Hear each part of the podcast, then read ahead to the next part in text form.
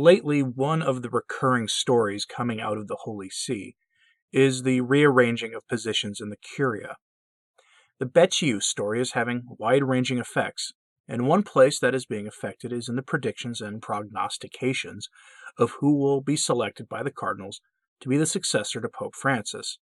While I know some people don't think there will be a next pope, having bought into the so called prophecy of St. Malachi for whatever reason, clearly the hierarchy believes that there will be another pope, and they seem to believe it will be fairly soon. Why? Because questions about who this person will be are now being floated publicly, combined with statements Francis has made in the past about retirement, or observations about Francis in general, there are signs that we are headed towards a conclave in the not too distant future. The Becciu story has had an impact on that whole process, and some new players have emerged. Unfortunately, the new face that keeps coming up isn't one that most members of this audience will be familiar with, nor will they be made hopeful by him. However, it is worth noting, before we go on, that the old adage about the future papacy he who enters the process as pope walks out a cardinal, meaning that whomever is presumed to be the next pope in these situations rarely has it come to pass, with the notable exception in our times being Ratzinger, who was expected to become pope in 2005. And as an aside for my money, I would expect that the next pope will be somebody we're not familiar with. Anyway, for those keeping score, the Becciu story involved Pope Francis's personal money, as well as that from various charitable endeavors being used to invest in various projects, including condominiums in London, the latter of which was, as it turned out, Francis knew all about and actually personally directed. Haven't heard much about that, though, I bet. This story led to Becciu being reduced from the position of cardinal elector to archbishop, and it impacted the main previous expected future pope, Cardinal Pietro Parolin, who, for whatever reason, had been a name that kept recurring as being eminently papabile, meaning he was extremely attractive to those who make these decisions as a possible successor to Francis.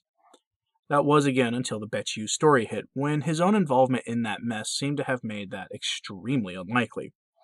Parolin has been dubbed a moderate by the leading voices in Rome and in the mainline Catholic opinion making circles, and had been floated as Francis' successor in the Curia by those who have been predicting a Francis led schism. Parolin's involvement in the Becciu story has made that all but impossible at this point. Perhaps he'll recover, given that he had direct ties to Cardinal Achille Silvestrini of the St. Gallen group, who had been its essential de facto head, and he was a full participant in their goals. The near universal is that Cardinal Tagle, or Tagle, is Francis's preferred option. Some have already dubbed him as Francis II, not only due to his being highly favored among those who make these decisions, but also because, in all things Francis, Tagle is like him in his public persona, except much younger. Much, much younger.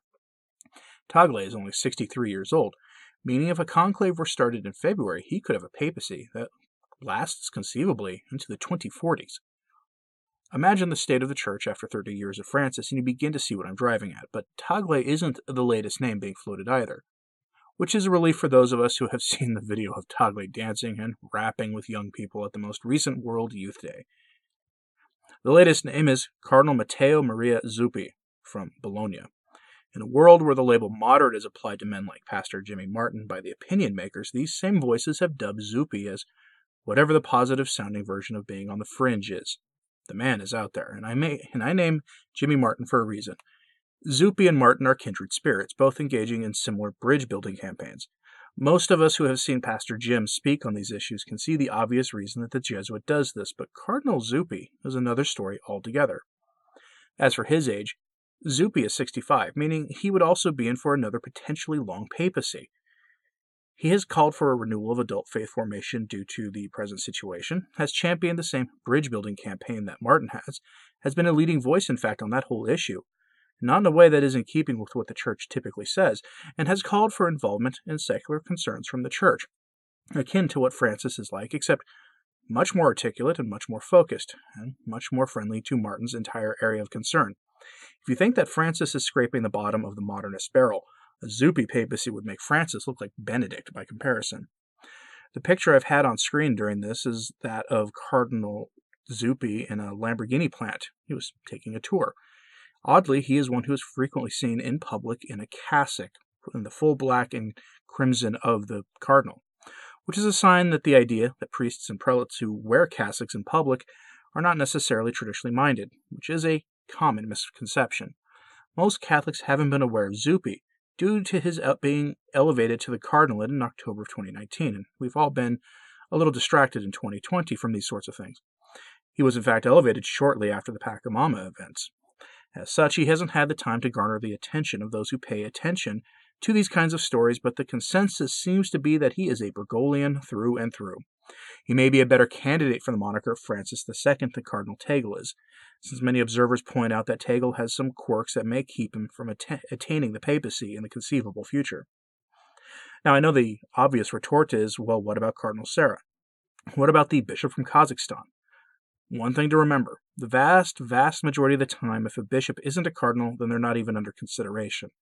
It is extremely rare for a simple bishop to attain the papacy without having first been a cardinal in the church.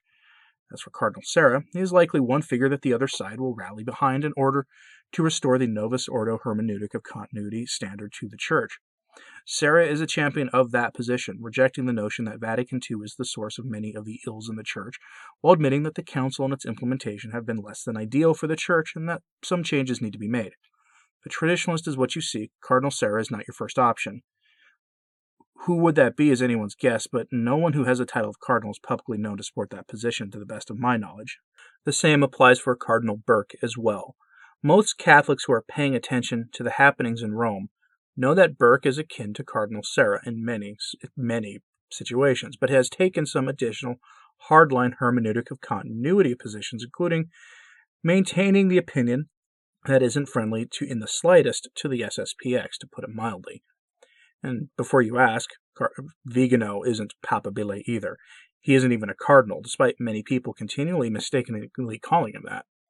Also remember that the next conclave is being organized by Cardinal Tobin of New Jersey, the former protege of Uncle Ted and Maciel, and that Francis has personally selected 57% of the cardinals that will be making that decision. And you begin to see that this is going to look nothing like what you want it to course, nothing is certain, and events may lead to the Cardinals looking for a more orthodox voice to follow Francis. Only time will tell. I'll end this by asking a question of you, the viewer or listener. Why do you think we keep hearing about the next pope so much? I mean, Francis is still very much active, and he is only entering his eighth year in the papacy, making his time thus far, at least, on the throne of Peter very short. What do you think? Let me know in the comments if you're seeing this on YouTube. And as always, pray for the church. And as an additional suggestion, it is probably time to start keeping an eye towards Advent. Traditionally, Advent is a time of fasting and penance, akin to a, a, short Lent. Most people don't seem to treat it as such. So I may do a video uh, this weekend about a traditional observance of Advent. But yes, let me know your top your thoughts on this topic in the comments, please. Thanks for listening. I'm Anthony Stein. Ave Maria.